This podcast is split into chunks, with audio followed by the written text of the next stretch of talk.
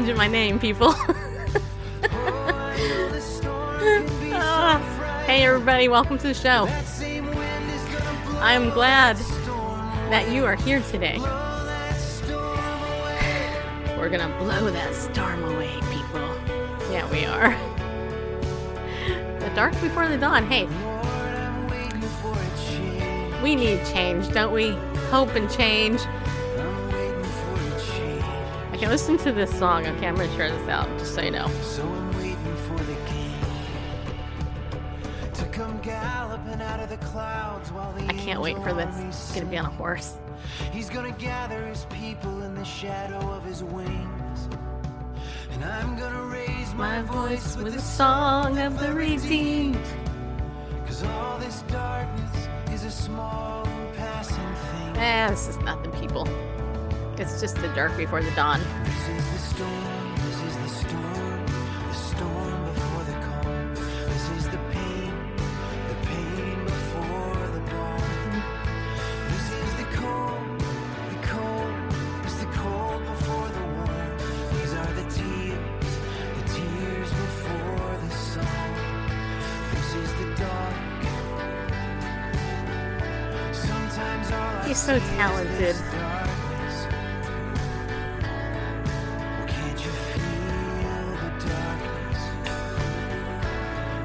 It's just late start on Facebook. It was That's alright. having issues.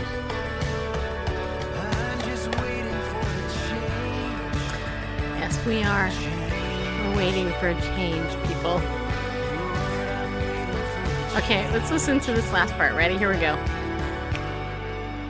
I had a dream that I was waking at the burning edge of dawn. And I could see the fields of glory. I could hear the sower's song. I had a dream that I was waking at the burning edge of dawn. And all that rain had washed me clean. All the sorrow was gone. I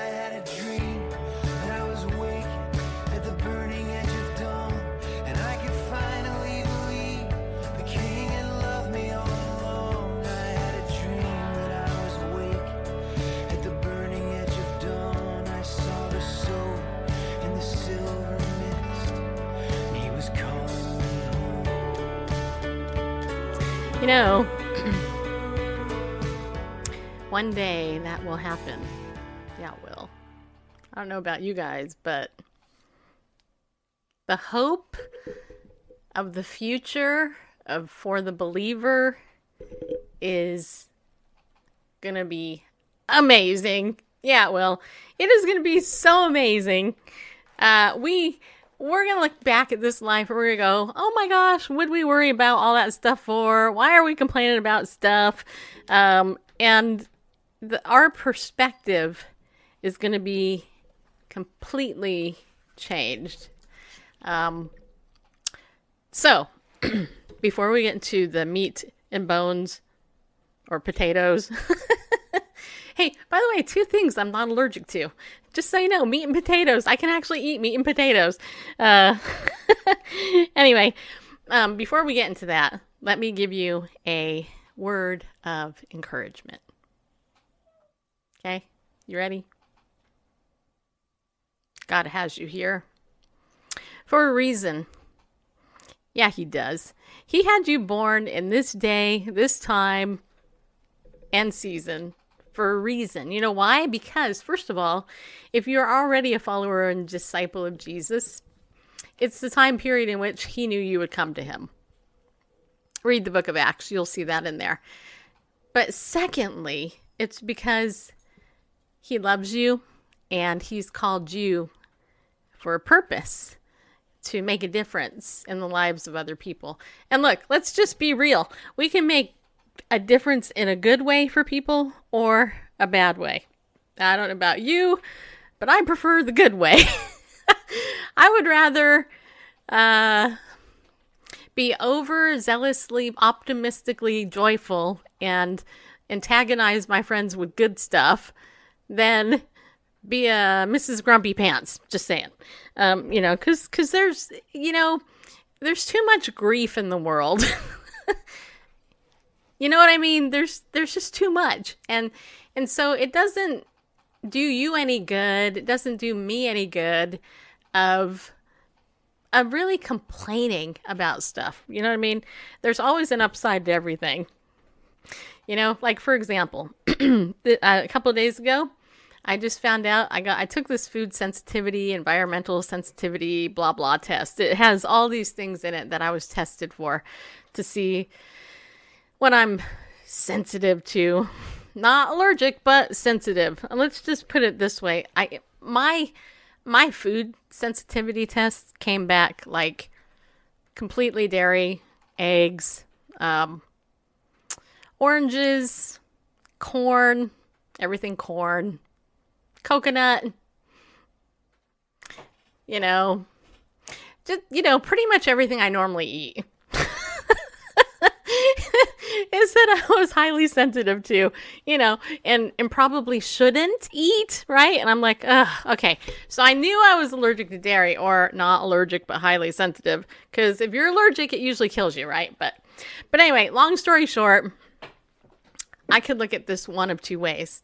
Well, I could look at it a lot of different ways, but in my head, I usually think black and white. So I could look at it as, oh, my life is over. I'll never be able to have a cheeseburger again in my whole entire life. I can't have popcorn. I can't have this. I can't have that. I can't have ice cream. I'm going to die. Or I could look at it as, um, you know what? This thing told me that I am not allergic to most fruits except oranges, which I actually really love, which cracks me up because I, you know, I, I really do like oranges.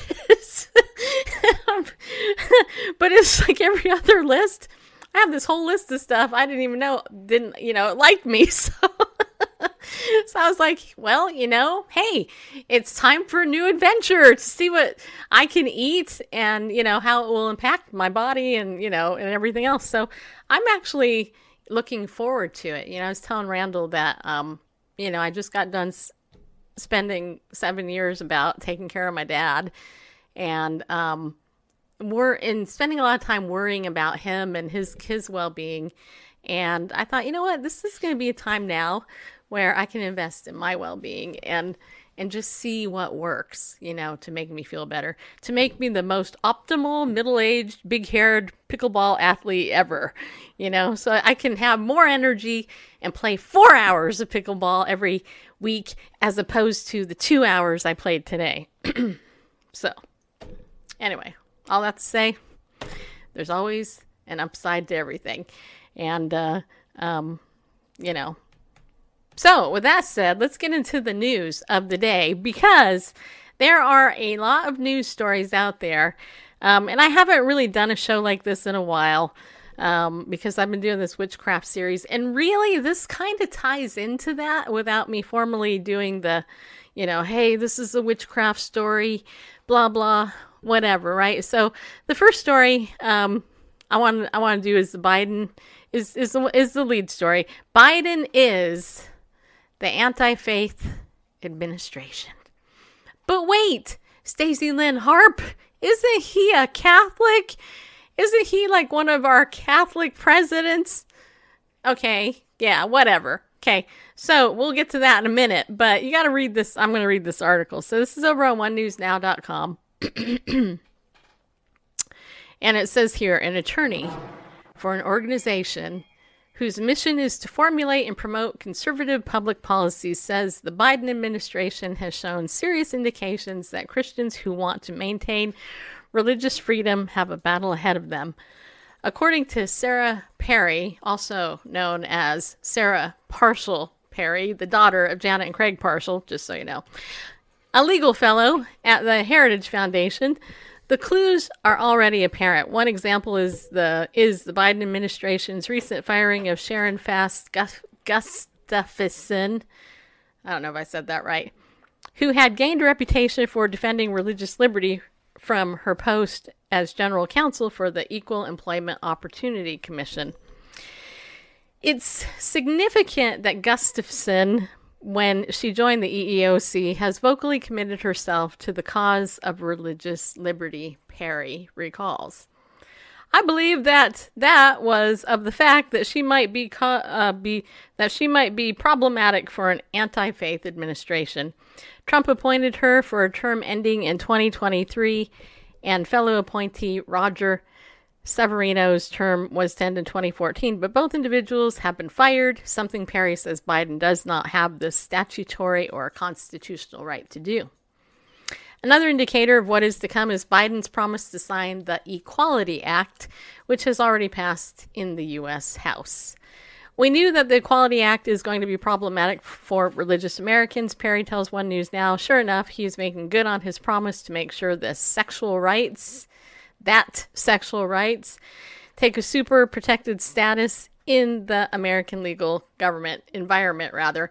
Um,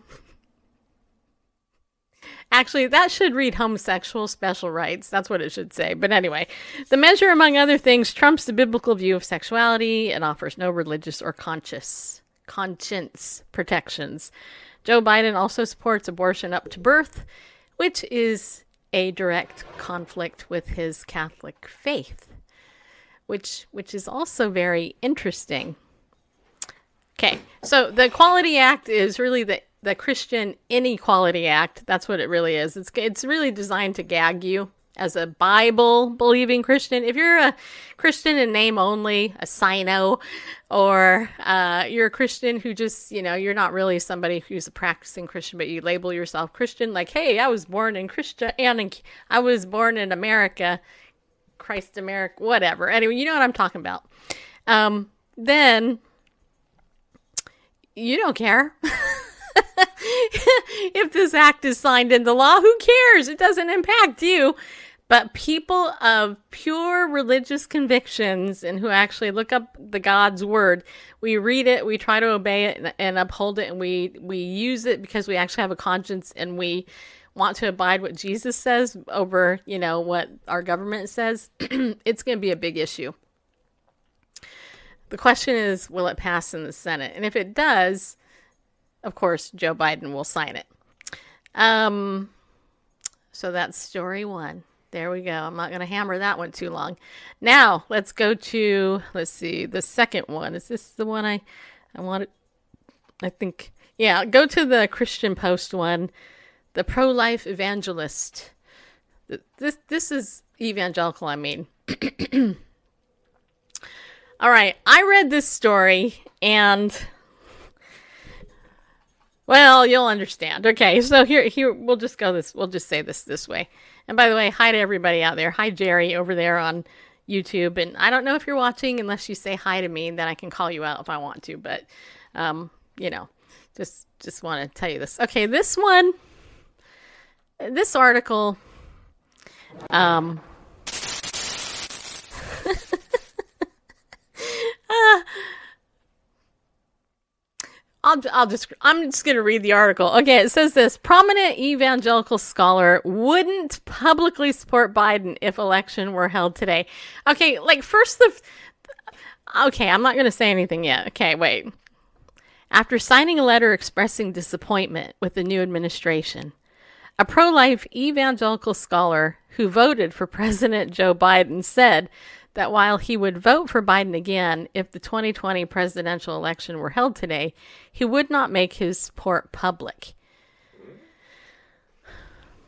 Okay, so let's let's talk about that just for a minute. Okay, so this is Richard Mouw, who's the president emeritus or Titus Emeritus. Emeritus. Thank you. There you go. I knew you could do it. I need help. Uh, of Fuller Seminary in California. Okay, President Emeritus. Yes. I nailed it. Got it. Okay, anyway. So, Fuller Seminary. I actually have friends that have gone there. Okay? Not the most conservative place anymore. It used to be. Um, this is so hard not to laugh at. Okay, so Richard Mouw or how I guess I'm saying his name. I don't know how to say his name. Whatever. Anyway, so this knucklehead, um, who is the president emeritus of Fuller Seminary, um, voted for Joe Biden. Let, let's just lay aside the fact that Joe Biden isn't really pro-life. He's uh, he's he's not. this is like No. his his president, his vice president is one of the most most prominent supporters of killing babies on the way out of the womb. I mean, it's just ridiculous, you know? Um, and let alone the fact that Joe Biden and his administration is one of the most antichrist administrations out there. And I know some of you out there are like, Stacy Lynn Harp, you know what you're talking about. You know, you just blah, blah, blah. to, to which I say, hey, you know what? You can have your opinion. This is my opinion based on fact. okay? And and I have to I have I, I just have to, okay, I have to tell you, I, I heard about this story. Janet Parshall tweeted this story, okay? And she made a snarky comment. She said, buyer's remorse. Well, I'm I'm like I'm I'm just what the heck do you expect? You vote for a pro abort president and you're pro life. You're an idiot. Okay, but that's the part. Okay, aside from the fact that you're an idiot, here's the other thing. The the other thing is is that oh, I would do it all over again, but not keep it but I would keep it private and secret. right, that's what I'm not. I'm not trying to pick on him. I'm just trying to understand the logic there. If it was this 2020 election was held all, you know, held again, I'd vote the same. Only this time I wouldn't be public about my support. No, so he doesn't look like Why? because he looks like a fool. That's why. no, but I mean, I'm talking about conviction. Looking back at it, seeing that, seeing that buyer's remorse, basically, I, I'd still vote the same. I just wouldn't be public about it. yeah, because he looks like a fool. Yeah, but. so he's pleased with the outcome, or he's not? No, he's he's well, an if he's idiot. not, then why would he? Then why would he do it again? he's a It's like I put my hand on the hot stove and I got really burnt. If I had to do it over again, I still touch the stove, but this time I wouldn't scream. yeah. I actually I didn't just- scream when I burnt my hand recently. I just, well, what would be the point? You'd still get burnt. You know, I'd still vote the same way, but I just wouldn't be public about it. I, I, I, I failed to follow the logic there. Just saying. Oh, brother. Okay, anyway, so here's here's the reason, okay? we are very disappointed about the COVID-19 relief package's exclusion of the Hyde Amendment. A long-standing bipartisan policy, they wrote. We're even more upset that the Biden administration is supporting this bill. Okay, like, okay, first of all, cut to me. So, the COVID 19 relief bill. What does that have to do with abortion? You know, we're we're in the middle of a pandemic, people. People are dropping like flies. Like millions of know. them.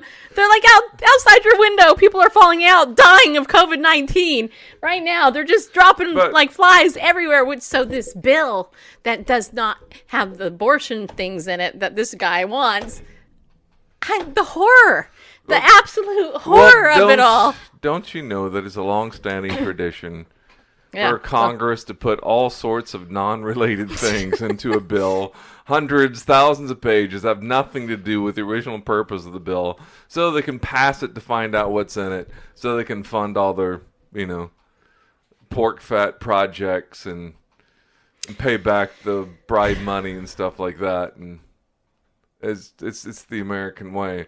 It's the American government way. So of course he's disappointed. There's not an unrelated amendment in COVID relief, which is all about fiat currency and and um, further driving the U.S. in, into debt Yeah. and uh, But- bankrupting the country. But anyway, go ahead. So this line here, as a result of Biden's support for the bill, the group contended that they feel quote used and betrayed. Yeah, they do. So, so he doesn't feel like a knucklehead or a dumb bozo or anything. He feels used and betrayed. I trusted you. Oh, I trusted you, Joe Biden. Oh my gosh, I had no idea what you really stood for, even though you've been in public service a hundred years.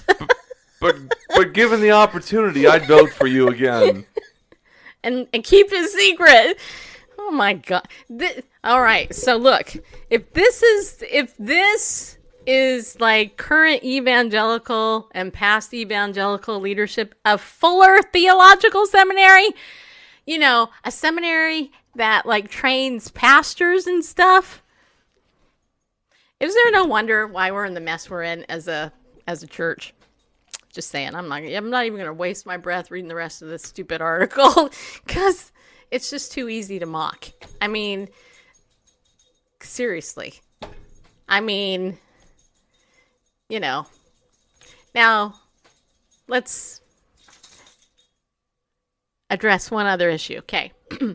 so th- there's this this lady named Amy Coney Barrett. Okay, she was nominated by President Donald J. Trump. Okay. Hmm. I know to be on the Su- Supreme Court. Why? Because of her her conservative history.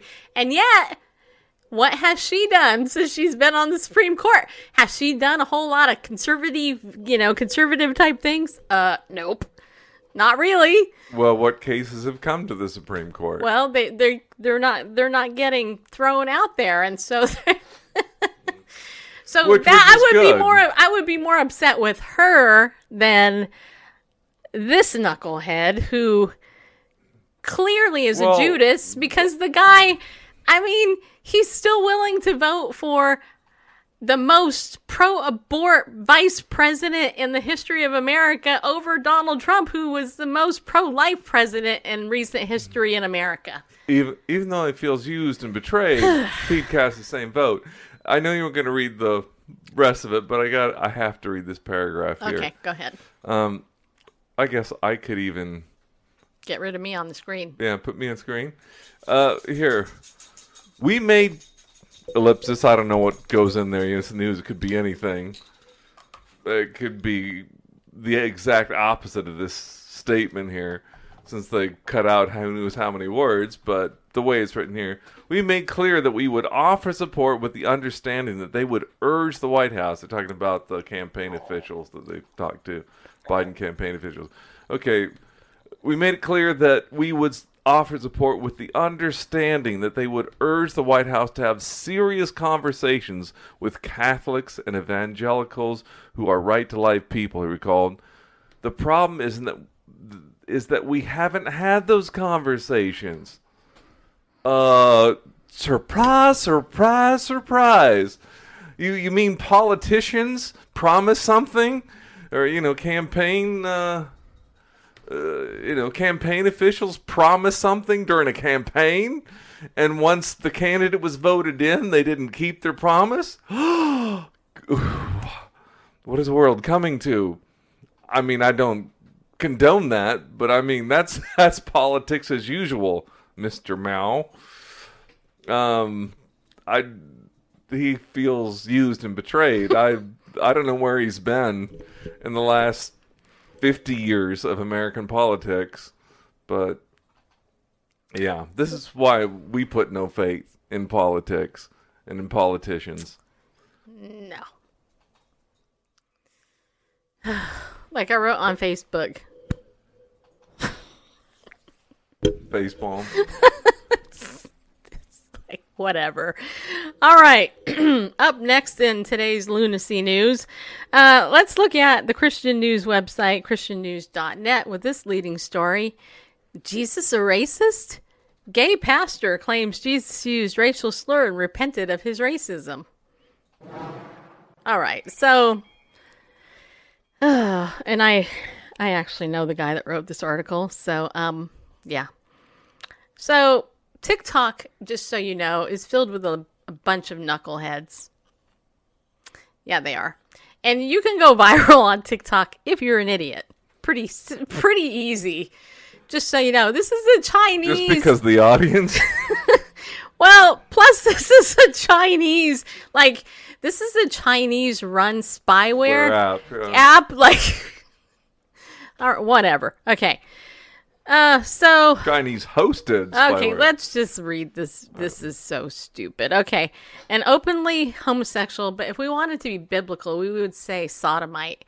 An openly, an open sodomite man who reports to have received his pastoral and theology degree from the conservative Moody Bible Institute. Which, by the way, I should tell you, I know two people personally who went to Moody Bible Institute. One was a closeted bisexual, the other one was a closeted lesbian, and they're both working at the university level in Christian colleges, both of them, and they're both out. Just so you know, Moody Bible Institute is a magnet for closeted homosexuals, lesbians, bisexuals, and who God knows what else. Anyway, well, the so is- financial Yeah. issues going on. yeah, and so is Biola University, right? Biola, where I was going to get my my my master's degree. What I can tell you is Biola has a so-called homosexual underground, but it's not really that underground. Um, now, where I went, Vanguard University of Southern California, they actually enforce their policy. Although there happens to be some homosexuals that go there too. Go figure.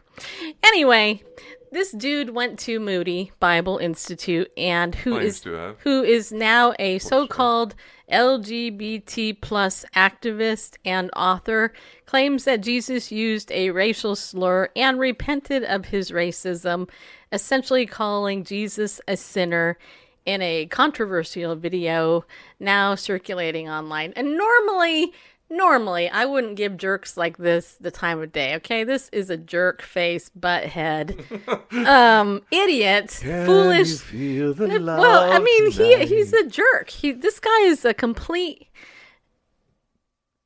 jerk. That's a nice, you know, he he he God's he's a sodomite who is flipping God off and he is an enemy of God for sure. And he's calling the Jesus I love a racist and a sinner. This guy better be very careful because he is treading on holy ground, in my opinion. I kind of take this slightly personally when I see some knucklehead like this do this because this is such an anathema. And the problem is, how dare I say that? Well, you know what? Jesus called some of the religious leader whitewashed tombs, you know, and stuff like that. And uh, there was like fire and brimstone that hailed down on Sodom and Gomorrah when the angels came because of the sin of sodomy, which this guy clearly uh, practices. And I would also say for him to to call himself a pastor on top of it, you talk about the ultimate, you know, flipping God off and all that. Yes, can God save this guy? Yeah, he can. But well, does this guy want to be saved? I'm not real sure. you know, so it's it's this this type of thing. Just it really, you know, it it gets to me. So but anyway, so he says that the now viral TikTok video shows Brandon Robertson stating that Jesus had, quote, prejudices and biases and was stood up to by a woman who spoke truth to power, causing Jesus to repent of his racism and heal her daughter. What a you know what? what a you know what? I am not going to swear, but I am not letting it come out of my head anyway, because this is such hooey. it's just, uh, ah, okay. So it says here the scriptural text Robertson referred to in his monologue is found in Mark 7 25 to 30. Quote, For a certain woman whose young daughter had an unclean spirit heard of him and came and fell at his feet. The woman was a Greek, a Syrophoenician by nation, and she besought him that he would cast forth the devil out of her daughter. But Jesus said unto her, Let the children first be filled, for it is not to meet, it is not for it, is not meat. okay, to make the children's bread and to cast it unto the dogs. And she answered and said unto him, Yes, Lord. Yet the dogs under the table eat of the children's children's crumbs. And he said unto her, For this saying, Go thy way, the devil is gone out of thy daughter. And when she was come to her house, she found the devil gone out and her daughter laid upon the bed. Robertson, who referred to this account in Mark, twisted the text to accuse the Son of God of racist motives in responding to a woman who sought his help. He calls her a dog. What's amazing about this account is that the woman doesn't back down. She speaks truth to power. Yeah. She confronts Jesus and says, Well, you can think of that about me, but even dogs deserve the crumbs from the table. Uh-huh. That's what she said. Well, that's what it says in this I article. know. That's what he Yeah. said. Her boldness and bravery to speak truth to power actually changes Jesus' mind. Jesus repents of his racism and extends healing to this woman's daughter. Robertson claims.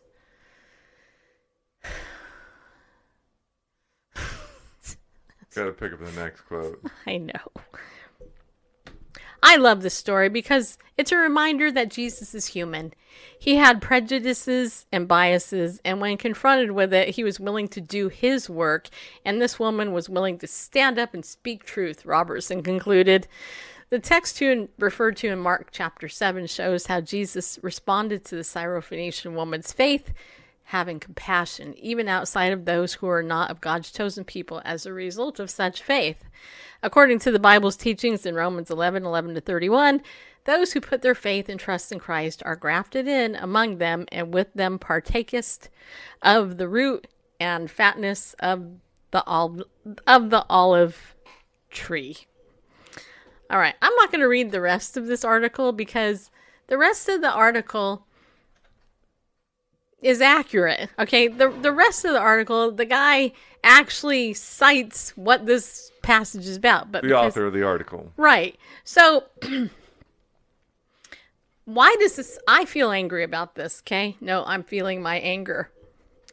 I feel angry and I feel annoyed because this type of stuff is not right. it's a, it's an it's an anathema. It is an abomination. It's like flipping God off, literally just like saying, "You know what, God? You are full of it and I can't believe that you you know, you you you racist, you biased, you know. This woman spoke truth to power. Now, okay, those of you who don't know about that terminology, let me give you a little LGBT history lesson. Okay. So many years ago, Bareface and me went to a GLSEN conference. That's the Gay Lesbian Straight Education Network. Randall and I actually were spies. I know, hard to believe. I don't look like a spy, do I? Or do I? Hmm. Anyway, we we we went to this conference. We were invited by a Christian right organization to spy on behalf of that organization, and we spent a weekend with homosexual activists at this GLSEN conference down in Los Angeles. One of the workshops we went into was all about speaking truth to power. Yeah, it was. And there's this organization called Soulforce, you know, which is the LGBT activist group that teaches their activist people how to be basically LGBT terrorist types, right? They they they use these psychological things in order to train people to quote speak truth to power. So basically bully people. Like one of the tactics they taught us and and this and the reason I'm sharing this is because it was so people don't understand how much they've been manipulated by the LGBT lobby, okay? So, you know how if you go to a regular high school or junior high school or elementary school, how in the olden days you could put up a white piece of paper, you know, that kids drew stuff on, like, hey, Glee Club, or, you know, is Friday at one or whatever, right? And they make this big sign and they color it with their crayons and they put it up on the fence, right? Because it's a sign. We just want to know when the event is. And kids do that all the time. Clubs do that. Well, this is what they taught at the GLSEN conference, the Gay Lesbian Straight Education Network. What they taught was you should go ahead and you should put up a sign behind the sign. because if somebody rips down the sign, then they'll see the sign behind the sign, and on the sign behind the sign, it will say something like, You've just committed a hate crime against the LGBT community, or whatever. Okay? So they their tactics are intimidation and manipulation and twisting things uh, to make them suit their needs. That's what this guy is a student of, clearly. Um, and you know, if I want to be super compassionate, oh, he's caught in the devil's snare and blah blah, whatever. Um, my guess is this guy has a Christian home upbringing, and and I would not be surprised. I don't know, but I wouldn't be surprised if his conservative Christian parents raised him correctly, and he just decided to be a rebellious person, and um, and just flip his parents off, right? because you know maybe they were the hateful types that threw him out on his own or maybe they told him hey you know you're 18 years old maybe you should move out on your own now that you're an adult and you should feed yourself and stuff or maybe they were really lucky to have good christian mommy and daddy that actually paid their way through moody bible college and gave him a full scholarship he didn't have to work his butt off like i did for mine you know what i mean he had everything handed to him on a platter here you go baby only to flip god off in the end right I just. The twisting of scripture, however, is what really gets me in this. This passage, in my whatever decades of reading this passage, not once did I ever think Jesus was a racist, okay? Not once have I ever read anywhere in scripture that Jesus had to repent of anything, right?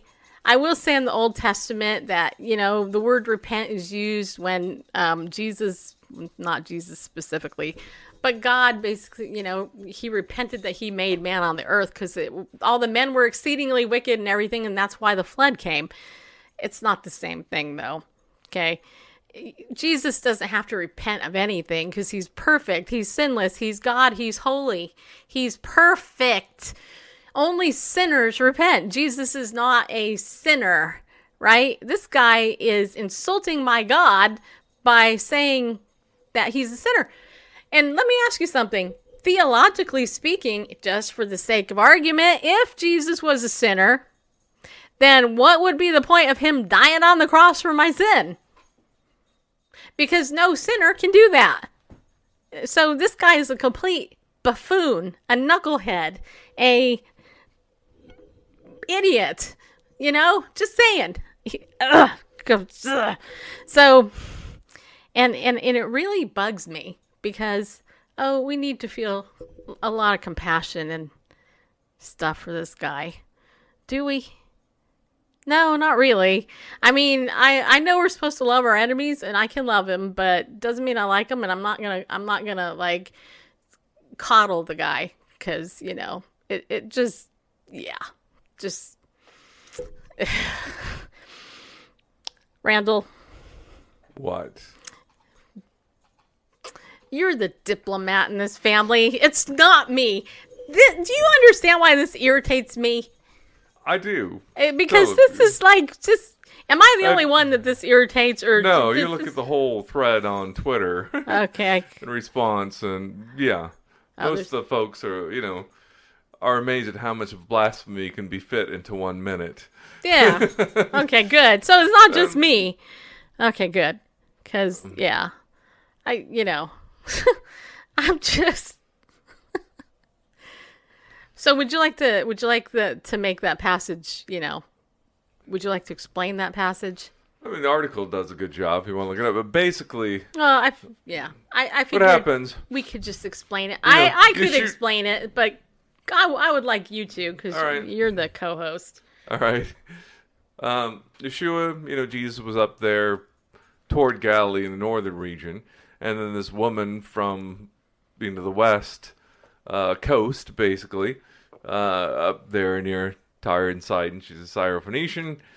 Um, I don't know if she from there is this that she was a Syrophoenician. Phoenicia is that area that we would call um, today up near um, Haifa and around there. Anyway, going into this too much. Forget the geography lesson. A non-Jewish woman from Dan to Beersheba. So, Hey, I got that now. Every I actually saw that four times in Samuel. I was so happy. I was like, hey, I actually noticed something that I would have completely ignored beforehand. But anyway, Anyway, so basically, um, Yeshua, who was sent to the lost children of Israel, you see him when he sent out the 70. He said, Go to no one but of the, you know, house of Israel, the, la- the lost, you know, people of Israel, children of Israel, I don't remember. So basically, just to the Jews. To the Jews first, and then also the Greeks, Paul uses multiple times. Uh, the Jewish Messiah came primarily, you know, in, in his first coming for the Jewish people, because he's a promised Jewish Messiah. And so a Gentile woman comes and says, Hey, you know, will heal my daughter?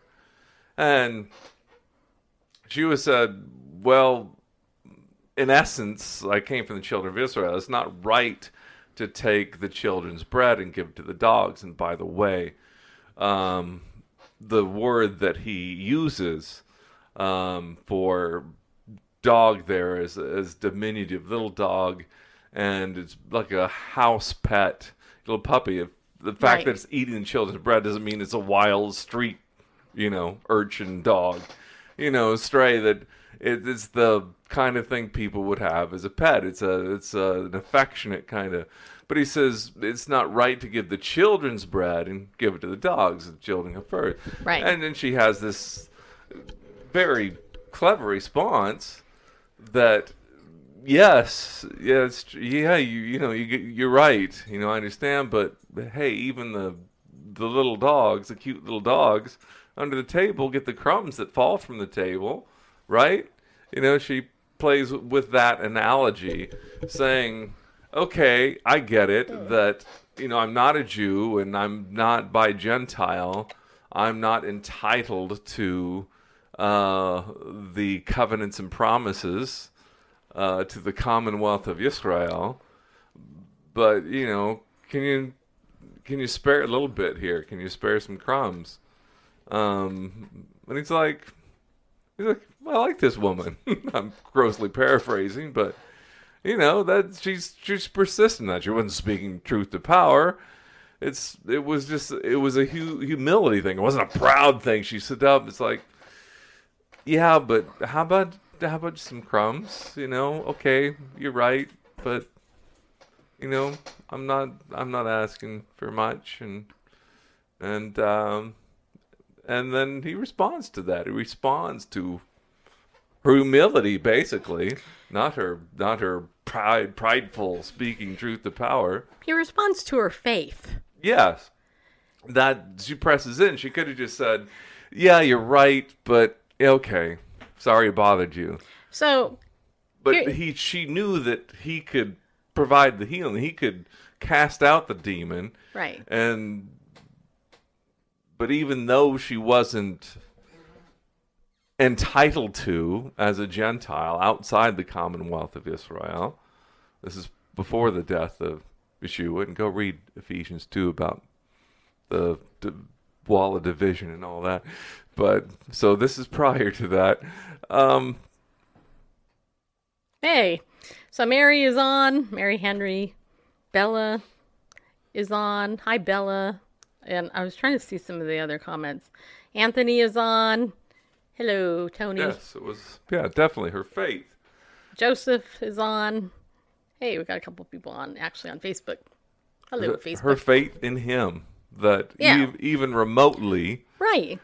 He could do this exorcism and but it was also the persistence you know it reminds me of the parable tells about the unjust judge and the Right. widow the he that's something he spoke to often is persistence and and and she just didn't give up she came in faith and still said you know but come on you know even little dogs get the crumbs that fall from the table Yeah. It's- it's like But I I mean, like think about her. if he if he talks about truth to power, though, he's actually admitting that That Christ had power. power. and yet he's also insulting Christ at the same same time time. with his stupidity. like someone commented on Twitter, how much blasphemy can you fit in in just one minute? No. I guess that's why I get irritated. I'm like, All right. Okay, let's get to two more stories because we're almost out of time. So, the next story, let's talk about the California curriculum Are you gonna leading do that? yeah, leading kids in chant to Aztec god of human sacrifice. Yes, I grew up in California. I lived there my most of my life, so I'm fully aware of the insanity of California. I, I feel for anybody that still lives there who is of godly nature. Um, all right, listen to this. It says next week, the California Department of Education will vote on a new ethnic studies curriculum that seeks to root out white supremacy, colonization, and the various evils of American culture. The curriculum aims to reverse Christianity's alleged theocide against Native American gods by leading students in a chant to various indigenous deities, including the Aztec god of human sacrifice. This horrific chant arguably violates the First Amendment, but it also exposes the true ugliness of woke supremacy. Mm-hmm. The Discovery Institute's Christopher Rufo exposed the new curriculum in City Journal and published the full documents on his blog, which you can go read at your leisure if you'd like, or leisure if you're in the South. Sorry. Inside joke. Never mind. Anyway, um, uh, um, sorry about that. I, that that's my head. Um, Okay, I'm not to read all this. Okay, so it says the original co chair of the Ethnic Studies Model Curriculum developed much of the curriculum's material on early American history. The curriculum cites this person I can't read, Rethinking Ethnic Studies, in which he argues that the United States was founded on Eurocentric, white supremacist, racist, anti black, anti indigenous, capitalist, classist, patriarchal, sexist and misogynistic, heteropatriarchal, homophobic, and anthropocentric paradigm brought from Europe. Wonder how he really feels. Uh, the ethnic studies curriculum claims that whites began grabbing the land, hatching hatching hierarchies and developing for European whiteness, which created excess wealth that became the basis for the capitalist economy. The white hegemon- hegemony continues to the present, and it allegedly subjects minorities to socialization, domestication, and zombification. The curriculum singles out Christianity for particular demonization. This guy claimed that white Christians committed theocide by killing indigenous gods while replacing tribal cults with Christianity. White settlers established a regime of col- coloniality, col- colon, colon, colon, colonially, colonia, whatever, dehumanization and genocide. I told you people. Okay. Characterized by the explicit erasure and replacement of holistic ingen- Indigeneity. and humanity. Yeah. Hey, just so you know, I. I, I read these really good silently in my head. It's just trying to say it. It's hard. I had a speech problem when I was a child, and you know. According to the ethnic studies curriculum, the solution is to name, speak to, resist, and transform the hegemonic, Eurocentric, neocolonial condition through a posture of transformational resistance. The Marxist resistance aims to decolonize American society and establish a new regime of counter genocide with counter hege- hege- hege- Hegemony. yes. Some say hegemony. That's what I was trying to say. Hegemony. Some say hegemony. Some say hege- To hegemony. Think displace white Christian culture and spark a regeneration of indigenous epistemic and cultural futurity. Sometimes I think people like to use big words just because they think they're so smart. You know, Well, he's an academic. Come on. whatever. Okay. Beneath all the academic language, this There you en- go. Oh, why did he just say that, people? Okay, this entails an effective return to worship of the pagan gods of pre Columbian America. The curriculum suggests an ethic studies community chant complete with invocations of indigenous American deities. The curriculum urges teachers to lead students in a series of indigenous songs and chants, including some something affirmation, which appeals directly to the Aztec gods. Students clap and chant to the god Tezcatlipoca. Something like that. I guess it's Catalapoca. Uh, can I get a redo on this show? Okay, anyway. Whom the Aztecs worshipped with human sacrifice and cannibalism, asking him for the power to become warriors for social justice. Of course. Then the students chant to the gods. Quetzalcoatl. Okay. Next. Uh oh. Huitzilopochtli. Uh. Huitzilopochtli. This is Aztec language or whatever. and ex Ipe Totec, seeking healing epistemologies and a revolutionary spirit. All right.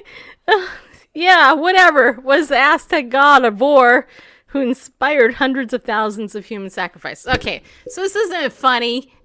You shouldn't be laughing at this. It's not funny. Um, anyway, I'm not gonna I'm not gonna read the rest of this because clearly I'm having problems. It's not it's not like it's Dr. Seuss, super easy to read. But anyway, the point I think the point here is that you know in the Bible where it talks about all these different gods that waged war against the God of Israel, the one true living God. You know, they offered up gods to Moloch and to all these other gods that they're listed, right? There's all these gods that really quote existed, right? And just a hint, they're demon gods, okay? They're they're like fake gods. They're not like the one true living God. They're they're like anything that desires a baby, you know, sacrifice. It's like not of God, just so you know. Did you want to say something? Yeah, I mean, let's let's take a moment and lament for the tragedy that This the California? well, no, I was just saying that in in parts of That was pre supposed to be funny. in parts of pre-Columbian America, there was widespread cannibalism and human sacrifice, and um, it happened to be Europeans that brought the gospel and liberated people, Yeah, they and did. cannibalism and human sacrifice stopped. Oh man, that's we should.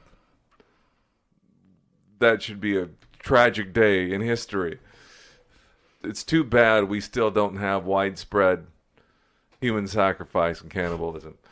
I mean, I mean, I mean, what's what's this guy lamenting? Actually, And- we and- do we do have widespread human sacrifice. But- it's called abortion, people. Yes, It's yeah. just not the same way. We just do it legally under the guise of medical practice and women's and without got a right to choose. and without all the pomp and circumstance. right. Um, but you know, it's funny. I look at these academics and they talk about the Eurocentric whatever, as if, and I've heard others too talking about Christianity in Europe. Christianity in Europe, like Christianity was invented in Europe. Newsflash: Christianity originated in the Middle East, and it didn't just pop up overnight. It wasn't. Uh, uh, a newfangled thing like pet rock or anything like that. It's built on thousands of years of prophecy about the Jewish Messiah and his coming, and and it didn't, you know, it was uh, kind of a slow go with twelve, you know, at first, and then well, probably thousands until death of Messiah, and then people ran from that, kind of hid. Right. But after his resurrection, kind of a slow build up again, and you know, tremendous persecution going into the second century of Christians as as Christianity began to spread throughout the Roman Empire. I mean, huge persecution. Of course, of course, uh, there's been more. There have been more martyrs. It's an increasing number every year. Um, anyway, I know, but this this this idea that you know Christianity is this Eurocentric white thing. Uh, yes, it, it spread in Europe quite a bit. Christianity spread quite a bit, and spread quite a bit in the Middle East too, and was the predominant faith in the Middle East until the conquest, the military conquest of Islam, which forced conversions at the sword, not by the preaching of the word. Um, anyway, this I wish these academics that claim to be so wise they become fools by not understanding the church history, the history of Christianity, and and and the the freedom that it's brought, an elevation uh, in terms of uh, women and children and slavery and you know and classes and that kind of thing. Whoops. Back to you since I'm frozen. Yeah, back to me, people. All right, so our last story for the evening is as follows. This is from Jihad Watch. T- titled Iraqi Convert to Christianity. Muslims are triumphantly declaring that the Pope has surrendered to Islam. Now, I have to tell you something, even before I read this article, I've interviewed Robert Spencer from Jihad Watch. I've also interviewed a lot of former Muslims. And one of the things that I've learned in doing this is how much Islam has in common with, Catholic- with Catholicism. so, just think about it. Okay. Anyway, so it says here, well, yeah, and long before he went to Iraq too. See, for example, here and here, I don't know what it says. Uh, it says here, Iraq. Pope's trip leaves collateral damage by Jules Gomes uh, from Church Militant. Okay.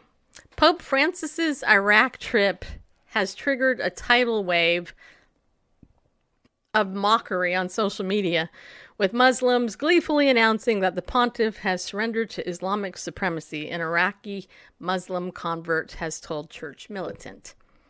The Kurdish response to Francis on the final day of his visit has been largely negative, as many Kurds see the Pope as a person who flatters wicked people like President Erdogan, observed Nasser Azza, an academic from Erbil.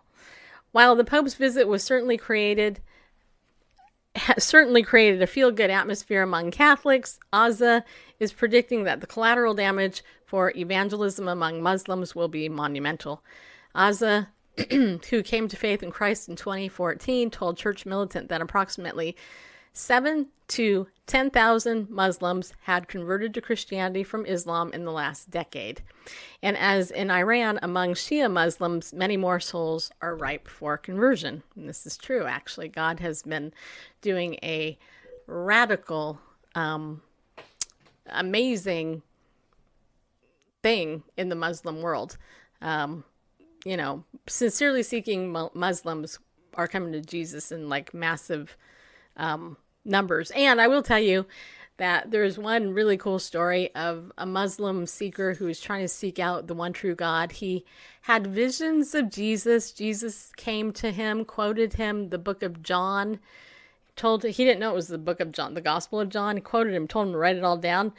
After these visions stopped and, and all that stopped, this guy went. He was told by Jesus, Go talk to your Christian friend. The guy shows the book that he had got quoted to him to his Christian friend who says this is the Gospel of John. Guy, obviously, the guy got saved. that does happen. I do believe that happens. Okay, it does happen. Voice of the Martyrs uh, told that story, and um, anyway, so Anyway, speaking through an Arabic translator, Azza lamented the fact that only small pockets of Catholics who are influenced by evangelicals are engaged in evangelization, while the Orthodox churches in Iraq have no interest whatsoever in evangelism. Uh, Azza, an amateur Arabist who had been brought up to believe that the Quran was linguistically inerrant, said that he began to have doubts about Islam after detecting a number of linguistic errors in the Quran. When a Christian gave him a copy of the New Testament in Kurdish, Azza, who is a part Kurdish heritage, broke down emotionally after reading it. God speaks my language, he exclaimed, overwhelmed by the fact that the word had not only become flesh in Jesus, but also was written in his own mother tongue. Keen to reach out to Muslims with the gospel, Azza said he was grieved that Francis's interfaith engagement was counterproductive for Christians like him, seeking to carry out Jesus' great commission to proclaim the good news and declare Jesus as the only savior. Muslims on social media are triumphantly declaring that the Pope has surrendered to Islam. The mockery is incredible as the Muslims say Francis is bowing to Muhammad as his prophet as he goes on Hajj. Hajj. Hajj. Hajj. Hajj. What he said, people. A Muslim pilgrimage to the birthplace of the Muslim Ibrahim.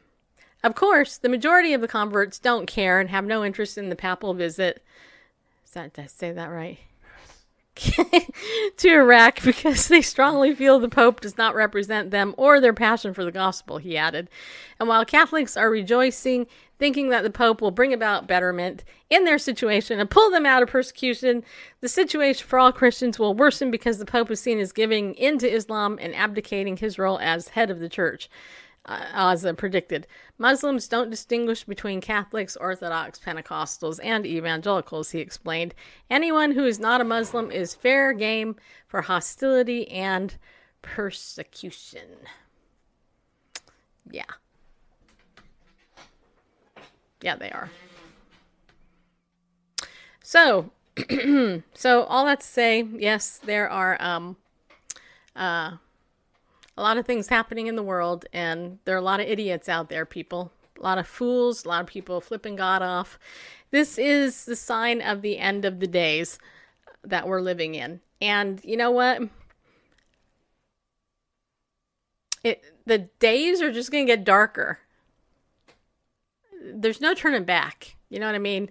There's no turning back. We are under an antichrist government right now. I know I know some of you are like, "Oh, I voted for Biden. He's so great."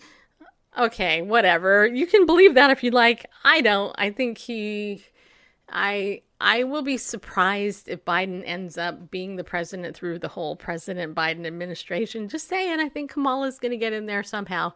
And then the fun will begin for sure. Um so here is my encouragement to you. Just remember to read your Bible every day and hide His Word in your heart so that you don't sin against Him. Pay more attention to what God's Word says than the news, and you're going to be fine. Because the more you read in the Word of God, the more you're going, oh my gosh, this is ridiculous. Like that bozo, you know, gay guy that, you know, is twisting God's Word and making a mockery of it. You know, look, that guy's end is not going to be pleasant if he doesn't repent. The fact that guy that guy would even imply that Jesus had to repent is just so wrong and foolish, right? Biblically, that guy's a fool.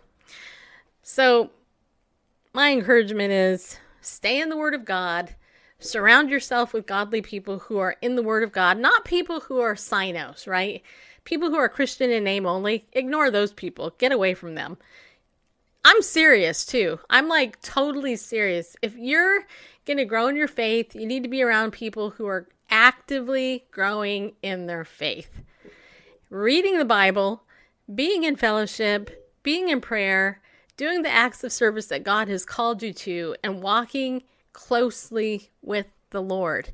That is our call, and that is how we influence the culture you know the problem eh, randall and i right before this um, i had turned on my new ipad. I was listening i just turned on youtube and i was i put on some christian i put on a Twila Paris song okay?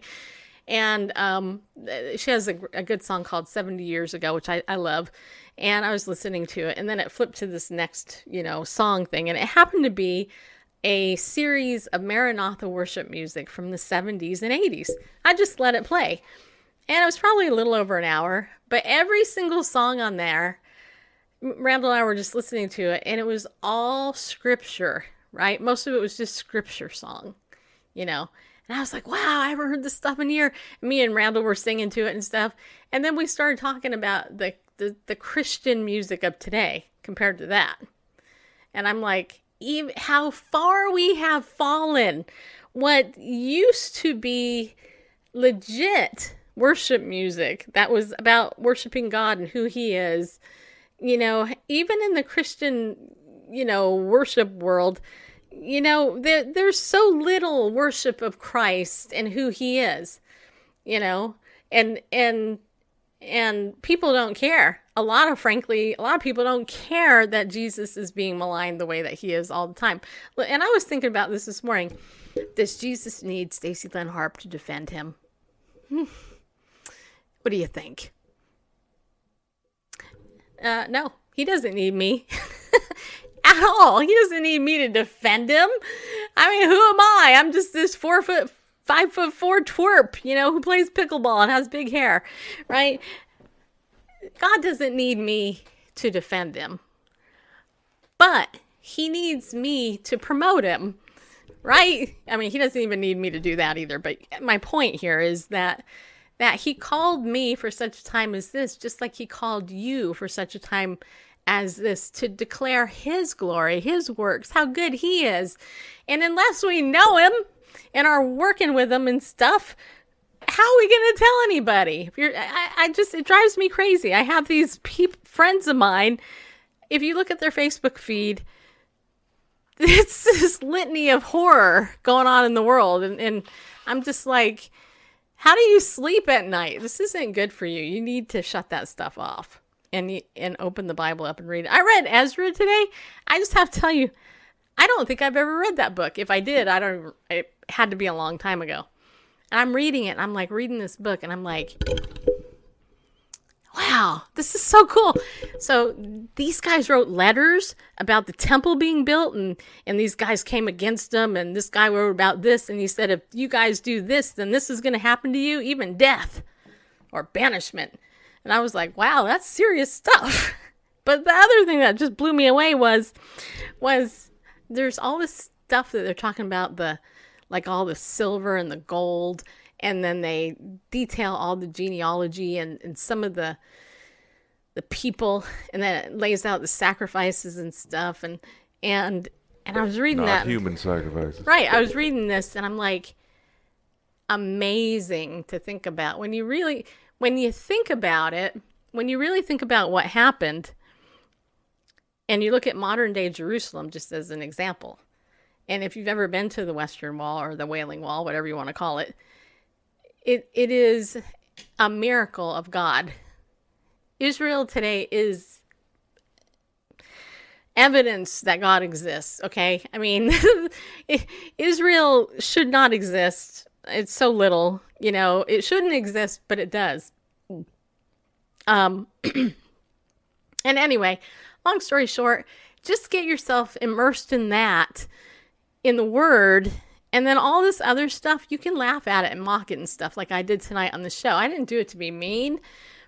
I did it because it's so f- stupid in comparison to what we really have in God's word and in our future and even now. God is working today, right now.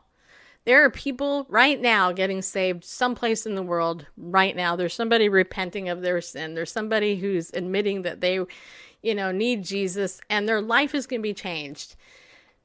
Don't ever forget that. You might not be seeing it, but you could be planting seeds everywhere. You know, wherever you go, you can be throwing the gospel seed out there and letting God do his work. We don't ever have to be afraid of, of, of that because God's work is awesome. And we're Randall and I were talking about this too, and I'll, I'll shut up after this. We, we, were we were coming home on the way from the chiropractor, and um, what was was the conversation in the car about this? I I can't. Anyway, but we were talking about how we have little, we, we have less life ahead of us than we do behind us, right? I'm over fifty. Randall's over fifty. Generally speaking, you know, if we live 20 more years or whatever, or 40 more years. Hopefully, you know, still, what's 40 years compared to the 52 I've already lived, right? I mean, we don't have that much time here. And that actually came up because I was telling Randall I missed my dad. My dad was 92. It was a week ago, and one day I put him in the in the ground, you know. And I'm and I was telling him, you know, it's weird. I my my dad's not here, you know, but he will be. He'll I mean, my reunion with my dad will happen quicker than I think. But right now, we're kind of stuck in the vortex or the matrix or whatever you want to call this, right? But while we're here, we can do good stuff and go ahead and, and make an impact for the kingdom. So just, you know, try to keep your perspective, um, you know, keep your eyes on on Jesus, the author and finisher of your faith, right? Because that is why that's the only way you're going to get through these days ahead. Right? You can you can have real joy. I think I think there's some of you out there who are like, well, I haven't seen my family in a long time. Uh, this, my church is closed. You're looking at all the negative stuff. You gotta you gotta look at some of the good stuff. Look at Philippians 4 8. Read that. Memorize it, and then ask yourself whenever you're having those thoughts: Is this good? Is this true? Is this just? Is it lovely? You know, am I thinking on the things that God tells me to think on? Because if I'm not, then you're you're gonna you know you're gonna you're gonna spiral down and be depressed and you're not to be effective for God's kingdom. And that's not what God has called you to. He has called you to something better. And as a believer, you have the Holy Spirit residing within you. So allow the Lord to comfort you, to convict you, to counsel you, to console you, but also to move you forward. Don't be stuck. That's not fun. You know what I'm saying? So I'll stop my lecture. That's it. That's all I got to say. And I shall say this too be bold, people. Stand up and go with God because He loves you. He does. He really does. Open His book, you'll see it. I'll see you later.